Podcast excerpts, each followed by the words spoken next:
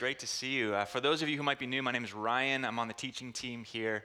Uh, I also get to uh, be part of uh, our team leading our campus uh, up into Forest, and it's great to be here uh, with you at the Sprecher Road campus, one church, three locations. It's awesome. And we're diving in, I guess, further in on our What Matters series into this issue, this topic of friendship uh, friendship. So, what is friendship? You ever try to define it? It's actually really hard to define because uh, there are a lot of places in our lives where there's uh, a lot of friendliness happening, but, but what is true friendship? I think friendship is hard to define, but you know it when you see it. Uh, so this last week, uh, not this last week, a couple weeks ago, we had uh, a birthday party at our house for our eight-year-old, uh, who is right over there, uh, and he turned eight, and it was it was like you know organized chaos. Just all these friends came over, and I don't know, you know, back in the day, it was like you just get pizza and candy, and you you turn them loose. Uh, but today, like this, like nowadays, it you know we have gluten-free kids, dairy free kids, vegan kids, and it, it's a little bit more complicated, but it's just as fun. And you know, it's just this mass of like uh, second grade tornado just kind of going around the yard, and, and, it's so fun. It reminded me of when I was eight, and I had uh, some. Uh, well, I had a bowl cut Anyone else? Yeah, it's it shaped me into who I am today. Yes, thank you, Lord. Thorn in the flesh, uh, and uh, and like a neon track jacket. I just was looking at this picture, like, what was that about? Thanks, mom. Anyway, so I was eight, and I had these really good friends. Uh, their parent, their their dad was a pastor, and their names were, I kid you not, Luke and Paul. um, just but pastors name their kids Bible names. This is what they do.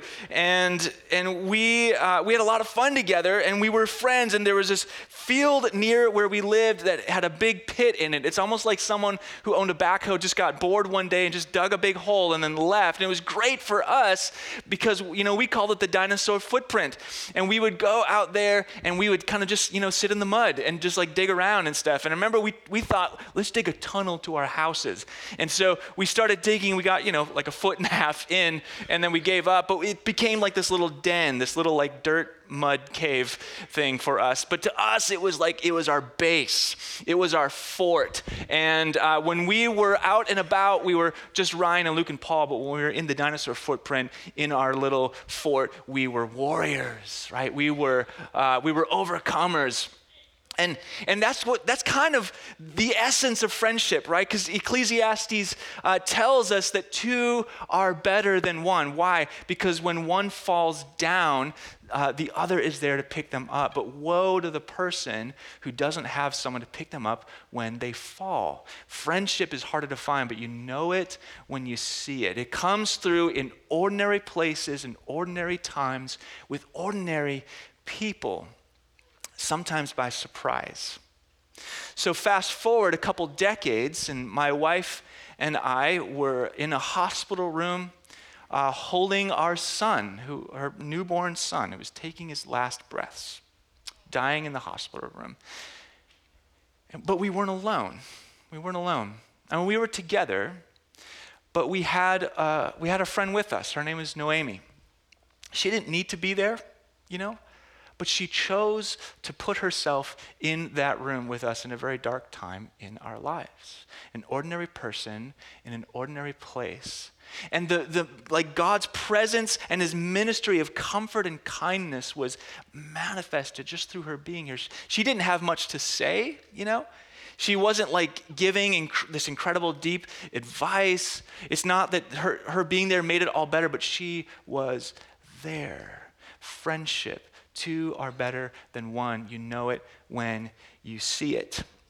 Friendship, I'm convinced, is kind of a taste of, of the Garden of Eden, the Genesis 1 world that God created for us that was all good. It's this taste of, of how life was meant to be. A Genesis 1 uh, taste in a Genesis 3 world. So, Genesis 3 is where Adam and Eve rejected God and became instantly isolated from God, uh, with whom we were meant to have a perfect relationship, and isolated from one another. And everything is unraveled from there with betrayal and mistrust and self centeredness and, and all of this kind of stuff. But friendship is this, it brings us in some way back to the Garden of Eden.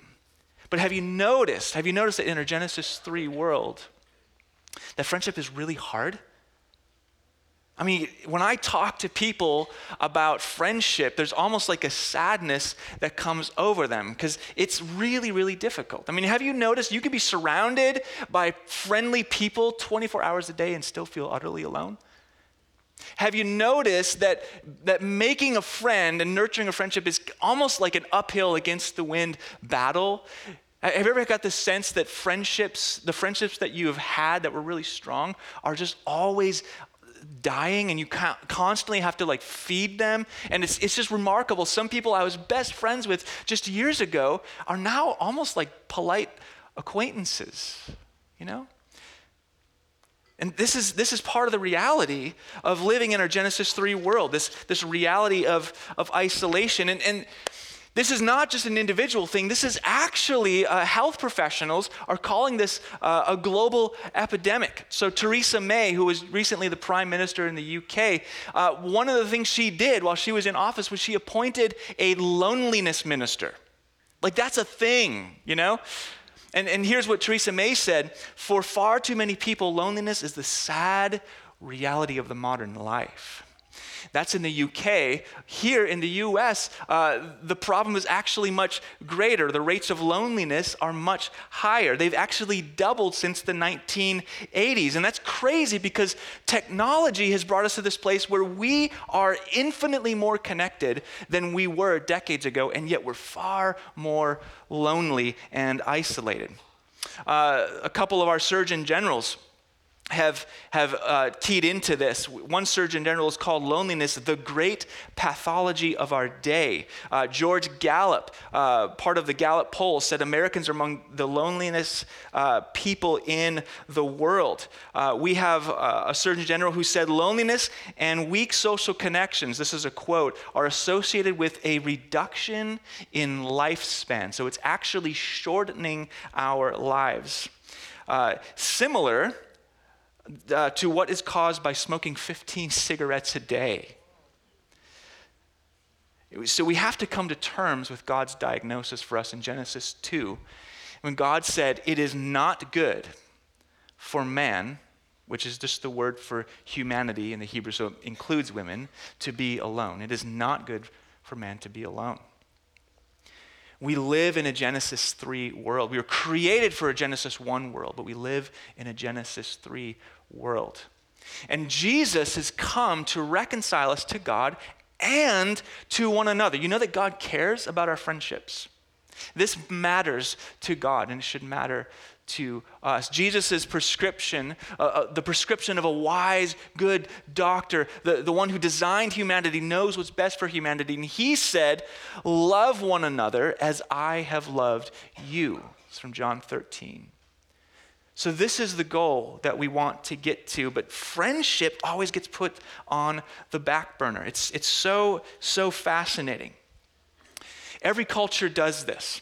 Why? Well, because it's, it's not it's not necessary. C.S. Lewis uh, wrote a book called The Four Loves, and in it he has this chapter, which is this really incredible essay on friendship. And I encourage you uh, to pick it up. I think it's like eight bucks uh, for the Kindle version. And here's what C.S. Lewis said about friendship and how unnecessary it is. Uh, friendship is un- unnecessary, like philosophy, like art like the universe itself, for God did not need to create. It has no survival value, rather, it is one of those things which gives value to survival. What is he saying?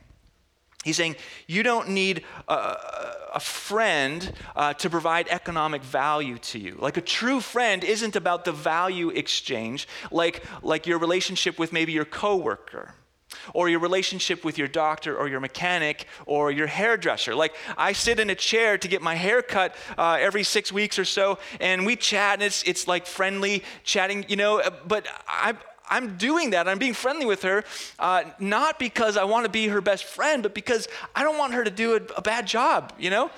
Um, I don't want a bowl cut again.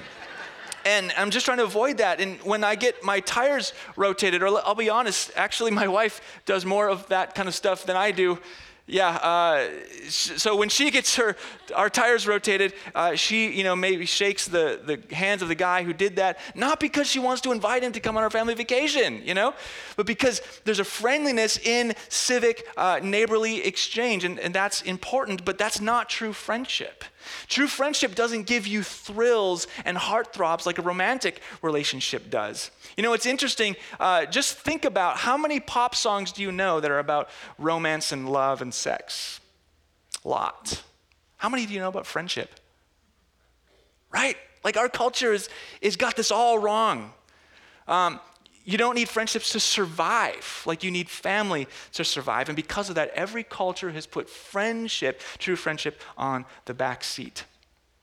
So, what we're going to do today is look at the biblical idea of what a true friend is, and we're going to go mostly to the book of Proverbs. Uh, after that, we're going to talk really quickly about how do you how do you find a good friend, and then just flesh out a couple things that, that are inevitably going to happen in our minds. Like, okay, I'm really busy. Um, I've been taught that I, I, shouldn't need people. That that's actually, that's actually a sign of weakness. Um, I've been hurt by friends before, so we're going to try to chase down some super practical things so we can go out and discuss discover uh, the beauty of true, ordinary friendship. So, uh, here, here's what we're going to look at uh, from Proverbs that a true friend is always available, always affirming, always honest, and always aware. A true friend is always available, affirming, honest, and aware. And we're coming to the book of Proverbs uh, because this is where the creator of humanity is shining the light of his wisdom on the human soul. And we're going to glean what we can uh, for friendship here because God knows what's best for us. So let's start with always available. Proverbs 17 17. A friend loves at all times, and a brother is born for a time of adversity. So, when is the right time for true friendship. What does it say? All times. All times, right? So, times when you're up, times when you're down, exciting times, ordinary times, um, happy times, depressed times, they're all times for true friendship. But, but this becomes difficult because uh, when we are up, everyone wants to be around us. Everyone wants to be around you when you're happy, energetic, healthy, you know, funny, all that kind of stuff. But what about when we're not? You know, everyone goes through bouts of sadness or bouts of depression or low energy. So, so there's that. But what about people who uh, chronically deal with this stuff? And this is a reality. Like, what about those of us who depression isn't like a, a rabbit trail, it is the path for us? What do we do? Uh, Mindy Kaling, uh, she was Kelly Kapoor on The Office. Any fans? It's like embedded in my uh, psyche. I've, we watched it way too many times. We even, we're super unhealthy. We even have like the DVD backups of The Office for when NBC finally pulls the plug from Netflix. Anyway, pray for me. Uh, but Kelly Kapoor, uh, Mindy Kaling wrote a book uh, entitled Is Everyone Hanging Out Without Me? Which is just an awesome title. And, and she, she really uh, uh, was transparent about her own battle with depression. And here's what she said As everyone knows, depressed people are some of the most boring people in the world. I know this because when I was depressed, people fled, except my best friends. Have you ever felt down? You know? And, and you have people coming and trying to help you, encourage you. What are you doing in that moment? You're probably apologizing, right? I'm sorry. I'm not normally like this. I know I'm a drag to be around, you know. And, and you're trying to discern are they just here because they feel sorry for me or are they here because they want to be with me? And a true friend is always available because all times are times for friendship. Let's look at uh, Proverbs 18 uh, 24. A man of many companions may come to ruin, but there is a friend who sticks closer than a brother. This tells us a couple things. It tells us mainly the difference between a companion and a friend. What's the difference? What's the difference between a companion and a friend?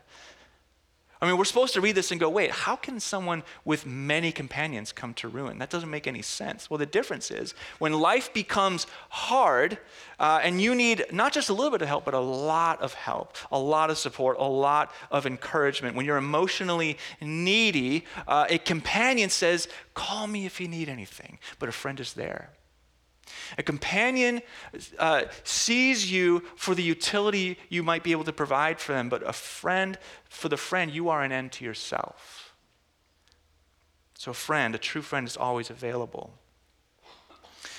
A true friend is also someone who cheers on the best for you. So, a true friend is always affirming. So, let's look at this uh, Proverbs 27 9. Perfume and incense bring joy to the heart and the pleasantness of a friend springs from their heartfelt advice. What kind of advice?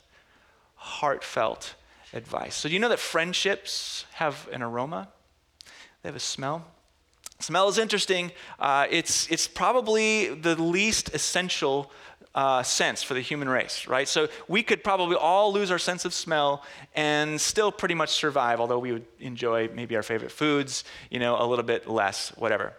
Uh, so smell is like that. Smell is also highly subjective. So what smells good to me might not necessarily smell good to you. Who loves the smell of coffee in the morning? A few of us. All right. Bacon. Okay. Uh, vegans, come on, don't be shy the smell of bacon is disgusting to you in the morning, right? Uh, so, how about this? Uh, when we lived in Nevada, um, we, uh, we remembered like, oh yeah, this is what it's like to live in a place that doesn't have farms. And that's kind of what was, our kids became used to. And then when we moved back here uh, about a year and a half ago, we, I remember the very first time we drove around like, you know where I'm going with this, around a dairy farm, uh, and our kids experienced for the first time just, you know, Wisconsin, right? And they were like, oh my gosh, what's happening? Like, something died, right? But what does a dairy farmer do? A, a dairy farmer drives past a farm and they roll down their window and they take a deep breath ah, and they say, fresh air, right? It, heartfelt advice is like that. It's, it's like that because it depends on the person. It depends on the person. It has to fit the specific person. It has to, when you give heartfelt advice, it has to say to that person, I know you.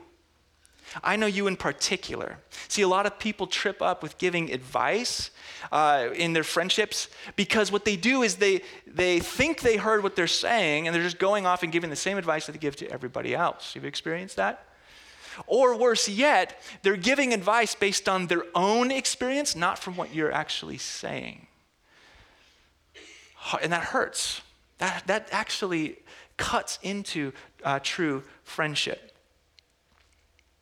I think the best example I can think of in all of Scripture of a moment of heartfelt advice is, is uh, in Jonathan and David. So you may know this story. Uh, David is anointed king. He's this young, kind of rising star in Israel, but Saul is uh, jealous and murders and hunting David down. And so then there's Jonathan, who is Saul's son, who in, in a lot of ways is the rightful heir to the throne, but God has anointed David. What does Jonathan do? He befriends David and they enter into this brotherhood of, of covenant. And in this moment when David is discouraged and down and doubting, Jonathan enters the scene and affirms him in this way. Uh, we catch up in 1 Samuel 23. Jonathan says, Don't be afraid, Jonathan reassured him. My father will never find you. You are going to be the king of Israel, and I will be next to you. Did you catch what Jonathan did? He reminded David of his destiny. He reminded David of who he really is. He said, You are the king. And then he said, I'm going to be right there with you. That's what a friend does. A friend is always affirming. But affirmation isn't complete without honesty without honesty. And a, a, true friend is always honest. Let's look at Proverbs 29 5. Those who flatter their neighbors are spreading nets for their feet. The Hebrew word uh, behind this word flattery is actually, it, it uh, literally means smoothing over. It's, it's, it's a, friend or a so called friend who looks at you and they see these rough patches, but they kind of gloss over that. Why? Because they're afraid to tell you what they're really seeing in you. Do you need to know what they're really seeing in you? Yes, you do. Yes, you absolutely do. See, when, you, when a friend goes out of their way to ignore something that really needs to be addressed, what this is telling us is they're not really being a friend. They're actually trapping you. They're putting your foot in a bear trap and, and their own foot in a bear trap because they're not giving you a realistic perspective of your strengths and your weaknesses. They're letting you be out of touch with reality. Um, any international travelers here? So, when you come into another country, uh, you go through customs, and the first thing you do is you, you walk up to a very intimidating person uh, behind a kiosk, and they ask for what? Your, your passport, right? So, you, you take your passport out and you put it on the thing, and they look at it, and they look at you, and they look at it, and they look at you. And, um, and then, if it's, it's valid, then they'll stamp it and they'll let you into the country. What, what are they doing? They're trying to certify that you're there for the right reasons and before they let you in. And you and I, we need friends who will stamp our passports to reality. We need someone who's going to look at us and catch us when, when we go down trails of, of like selfish responses to people, wrong thought patterns, or, or even more importantly yet, when we're directly going against what God has ordained for us, we need friends who say, no, no, no, that's, that's not how this world works. We need friends who can stamp our passport to reality. We need friends who are honest and won't let us live in a dream world or an illusion. But have you ever had someone say a hard thing at a really wrong time. You know? Timing's important. Uh, or, or maybe they're, they're saying a hard thing, but they don't actually know what's happening in your life and the reason. Like they're just kind of jumping in, you know, with their, their advice or their, their judgment or their critique. So being available and, and, affirming and honest isn't entirely what a true friend is. A true friend also needs to understand the context of your life because a true friend is always aware. Let's look at Proverbs 25 17. Seldom set foot. We're going to go through a whole bunch of Proverbs try, uh, like really quickly right here. Seldom set foot in your neighbor's house, too much of you, and they will hate you. Like, wait a second. Didn't, didn't we just hear that friends are always supposed to be available, right? Um, well, yeah, but not too much. Not too much. Have you ever had a friend that's just like a little desperate? Like, whoa, like we just talked on the phone. Why are you calling me again? Um, what this is literally saying in the Hebrew is make your foot rare. Why? Well, because when something is rare, it's more valuable than when it's common, right? So, so pay attention to that. Proverbs uh, 26, 18 to 19. Like a maniac, I like where this is going shooting flaming arrows of death. By the way, that's my next band name.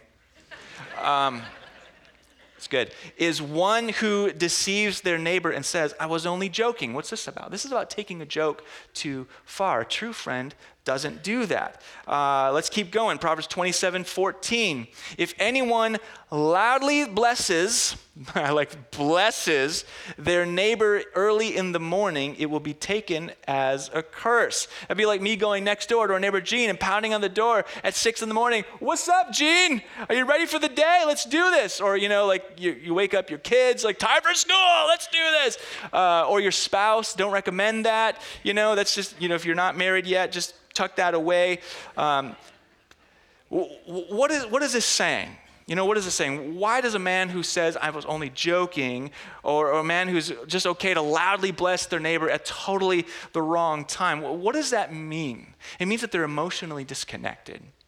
There's a Proverbs uh, 25, uh, 20 that sums this up really well. Like one who takes away a garment on a cold day or like vinegar poured on a wound, haven't done that, that sounds terrible, is one who sings songs to a heavy heart. So, this, the type of songs here in the Hebrew is really a song of joy. Who sings a song of joy to someone who is sad? Someone who is totally disconnected. from where you are. Totally disconnected. It's a kind of person who can be happy when you're sad. Is that a true friend? No. Or, or the kind of person that when something really amazing has happened in your life, they're mopey and self centered or jealous. That's not a true friend. And guys, this is this is why, like you can see this super high standard for friendship. This is why it's hard to have any friend, let alone a lot of friends, because it's emotionally exhausting. And it's supposed to be that way. It's supposed to be that way. Because friendship means that you are walking the same emotional path together. So there you go. We need a true friend who's always available, always affirming, always honest, always aware. So we could just end here and be like, good luck, you know? But how are you doing?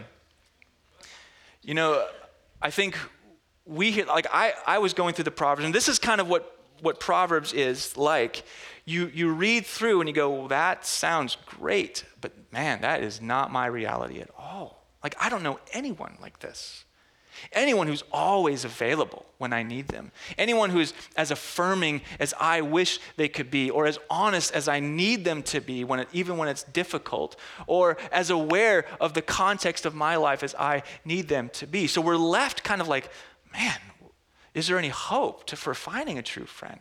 We're also left, if, if you're wise and if you're paying attention, we're left with this other feeling of kind of being hopeless and, and a little crushed, maybe a little guilty, because we look at this and we go, I'm never going to be that friend. I'm never going to be able to be all that a true friend should be. And we realize in that moment that true friendship isn't just about finding the right person, it's also about becoming the right person. And what hope do we have to do that? Well, it turns out that, that Jesus offers a kind of friendship that actually invites us into the truest kind of friendship and empowers us to grow into the true friends that we long for. How? Well, the night before Jesus died, this is what he said to his followers I no longer call you slaves. Instead, I call you friends. This is remarkable. And it's, it's that, at that moment that we realize in John chapter 15 that the whole biblical story from Genesis to Revelation really can be summed up as a story about true friendship. That, that we were created for true friendship in the Genesis 1 world, that we denied true friendship with God in Genesis 3, and that God has stepped back into our world to reconcile himself to us when he did not need to, when, when we were when we were not true friends. And we look back at over uh, these, these wise sayings in Proverbs and we realize that what they were doing for us is they're kind of creating the outline of a person, not a hypothetical ideal that we should just work hard and strive for, but an actual person, and that person is Jesus. And we realize that He is the true friend that our hearts have always longed for. And he deals with our isolation by inviting us back into perfect friendship with him. Because what ultimately, like, what does this all boil down to? A true friend is someone who sets aside their own interests and their own health and their own safety for the sake of their friend. And that's what Jesus did for us. He said that, that a true friend is one who lays down his life for his friends. And that's what he did on the cross. And his friendship invites us into friendship with Him, it also empowers us to be a new kind of people that can grow into the true friends that we long for. How does He do that? Well, first, He, he, uh, he invites us to become complete in Him. You know, uh, when God was describing what's happening in marriage uh, in, back in the book of Genesis, chapter 2, he said, The two will become what? One one. And that was about marriage, and that's true about marriage. Uh, it can also be true in, in a certain way about relationships. He, see, he didn't say, and the halves will become whole. You know? He didn't say take two incomplete, broken people and put them together and then they're going to make each other better. No, actually, they make each other worse. And by the way, that's why it's important before marriage to become complete in Christ. And it's just as important before friendship to become complete in Christ before we go out looking uh, to be friends uh, with others. Because when, uh, when we, our deepest longing is met in Jesus, we begin this lifelong journey of becoming like Him. And becoming like Him is becoming the truest version of ourselves, the, the version of ourselves we are meant uh, to be. You may say, well, you know, I've, been, I've tried this, I've been rejected, I've been disappointed by people. yeah. Yeah, we have. You know, you've been disappointed by Christians. You've been disappointed by pastors. Sorry. You know? But what Christ does is he, he gives us a new perspective and he invites us those who have been rejected to stop holding out for kind of our picture of what a true friend should be and open our eyes to the kind of friend god has already put in our life starting there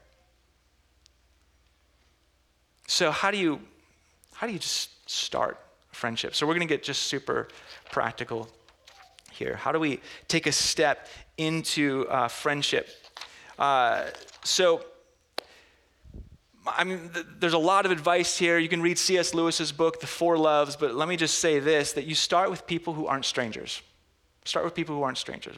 What do I mean? Uh, well, you start with people you've already crossed that stranger barrier with. So I wouldn't recommend walking up to someone on the street and be like, hey, you want to be friends with me? It's not going to work. Um, Maybe after Jesus comes back, but not right now. So start with neighbors, uh, fellow churchgoers, uh, fellow parents in school, or if you're in school, fellow students. You know, you've already crossed that barrier and they're no longer a stranger. Or, or better yet, here, get into a group activity. Why? Because friendship has to be about something. It has to be about something. There's this great C.S. Lewis quote. Uh, he says, That is why those pathetic people who simply want friends can never make any. The very condition of having friends is that we should want something else beside friends. Lovers stand face to face, uh, friends stand shoulder to shoulder, doing something. Those who have nothing to share, can share nothing. Those who are going nowhere will have no fellow travelers. And this takes time. It takes time. So you step into something where you're, you're doing something that, you're, that you love, that you're called to, and just start to put on these goggles that are looking for someone else who, who holds, like sees the same truth that you see. Because there's going to be a moment that you go, wait, you too? I thought I was the only one. And that's the beginning of friendship. That's where it starts. So, what about the introverts? Uh, and I know you're here, probably about half of us here, but you're not going to raise your hand even when I ask you. Uh, it's such is the nature of being an introvert. So, there's there's this threshold you have to cross of like introducing yourself, and you know it, it can be something that's dreaded um, and, and, awkward, right? It's this awkward 30 seconds, uh, but we all have to do it. So, uh, is there anyone like me that you hate to swim in cold water? Yes, okay. And you know, your kids jump in, or your friends or your family jump in, and they're having a great time, and you're like, I'm not doing that. No way. Uh, but you know what that you have to do what? You just have to dive in, right? You just get in, get over your head, get it over with, and you're gonna be just totally uncomfortable for about a minute, and then you're gonna be fine, or 30 seconds, or whatever. And that's what making introductions is like. And it's so funny. Like I watch, you know, in, in our church atriums, and I see people who they're like, and they walk away. It's like, no, no, just take, just embrace the awkward 30 seconds. It's okay. And here's how you do it. You just walk up and you say, hi, I'm Ryan. Or, you know, you say your name. That would be weird if you said I'm Ryan. Uh, what's your name? How long have you been coming to Door Creek? Great.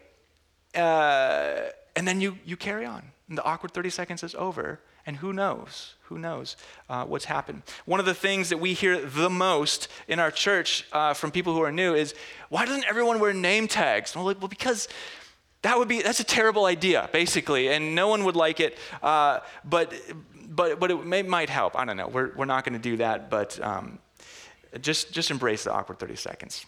Uh, now, there are people here who are self reliant, you know, and, and you're kind of listening with you know, maybe your arms crossed a little bit.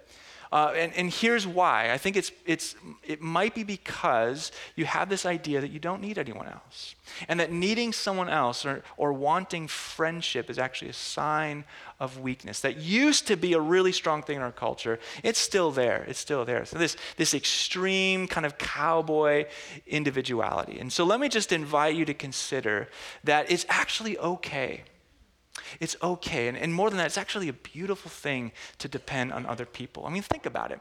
You woke up today and you ate food you didn't grow, you put on clothes that you didn't sew, and you, you drove here in a car that you did not build, right? Maybe you're more dependent on people than you think. And that's okay. It's okay. And, and maybe for you, it's just step into trusting God's diagnosis that it's actually not good for you to be alone. It's not good to be alone. Uh, so there are people here who are busy. You're busy. Um, probably most of us would say, I'm just really busy. And that's why friendship is on the back burner. So, a couple encouragements for you. I mean, the obvious thing, guys, is are, are we going to obey? Are we going to trust in, in God's um, prescription for us? You know, Jesus said, Love one another as I have loved you. It's really hard to do that when you're by yourself, or you're just with your family, or just with your little tribe. So, the obvious thing here is say, you're going to have to say no to good things so you can say yes to the best things. And maybe a helpful step into that is just to start, maybe for a week or two, pay attention to how you spend your time. You know? Are you, are you trusting God's counsel, God's command to, uh, to move out of the poverty of isolation into the richness of friendship. And maybe something else that would be helpful, this has been helpful for us, is uh, stop confusing hospitality with entertaining. Entertaining is where you present a Photoshop version of your life to someone that you invite into your perfect home, you know, whatever. And that takes a lot of work and a lot of time. Hospitality is inviting friends into your everyday life. One of those builds friendships, one paints a veneer, uh, a picture of you that's not real. So there you go. Now, there's another group in here uh, who you have friends. You know, you're good. You're actually here and you're like, I'm pretty fulfilled in this, so what am I supposed to do? And I would say, don't feel guilty that you have friends. Woohoo! Like you're a pastor saying, don't feel guilty about something. Mark it on your calendar. Um, don't feel guilty that you're fulfilled in your friendships. You do not, this is not about abandoning your friends to start new friends. I heard this advice uh, from another pastor in our denomination, Larry Osborne, super helpful. Uh, he compared people to Lego pieces. Uh, so, Lego pieces have connectors, uh, these little bumps on Lego pieces, and every piece, uh, like some pieces have more connectors, some have less, but everyone has a certain number of connectors. And the thing about uh, people is that we all have relational connecting points. Uh, and, and when there's one empty, it just drives us crazy, and we long to get connected there. We long for friendship. And so this is like when you're new in town, you know, or you're new to a church, you're just like, who can I connect with? And you, they have this look in the eye. By the way, we, we have literally, it's literally called connecting point for those of you who are new, right after this service, right back there. I highly encourage you to go say hi to someone. Uh, but those of you who have friendships, you coming in here, you're like, oh, I want to connect with so and so and so and so. And you're, you're nurturing the friendships you have. So if you're new, just understand that. People who are fulfilled in their friendships, they're not trying to be mean. They're just, their connectors are full right? And for you who are fulfilled in your friendships, just understand that probably the most generous thing you can do is look for someone who's new and connect them with someone else who is new and get out of the way. Super helpful when I first heard that. So, it's group up. Um, we believe very strongly one of the marks of someone who is growing in Christ is that they're stepping out of the poverty of isolation into the richness of community. And by the way, we have something here as Christ followers that you do not have around the world or anywhere else. You have uh, a common um, value and a common truth in the person of Jesus, which enables us to have deep, thriving friendships with people who are vastly different from us. It's a beautiful thing about Christian friendship, the beautiful thing about diversity here. groups is one of the main ways that we do that.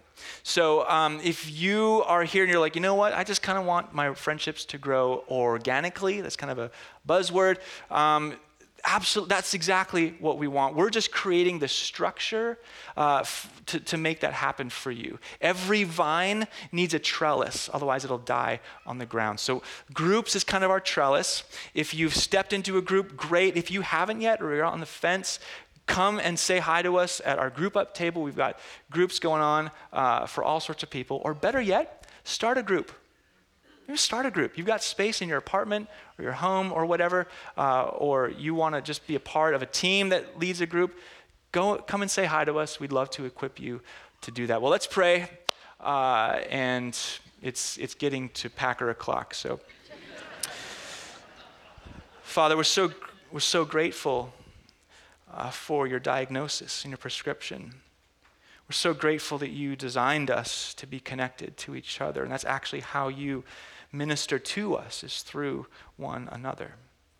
So, God, I pray you take away fear, take away apathy. Uh, I pray that you would cut through excuses today, move us into the richness of community. Thank you for my friends. I pray that we would go here more full than when we came. We pray these things in the powerful name of Jesus. Amen.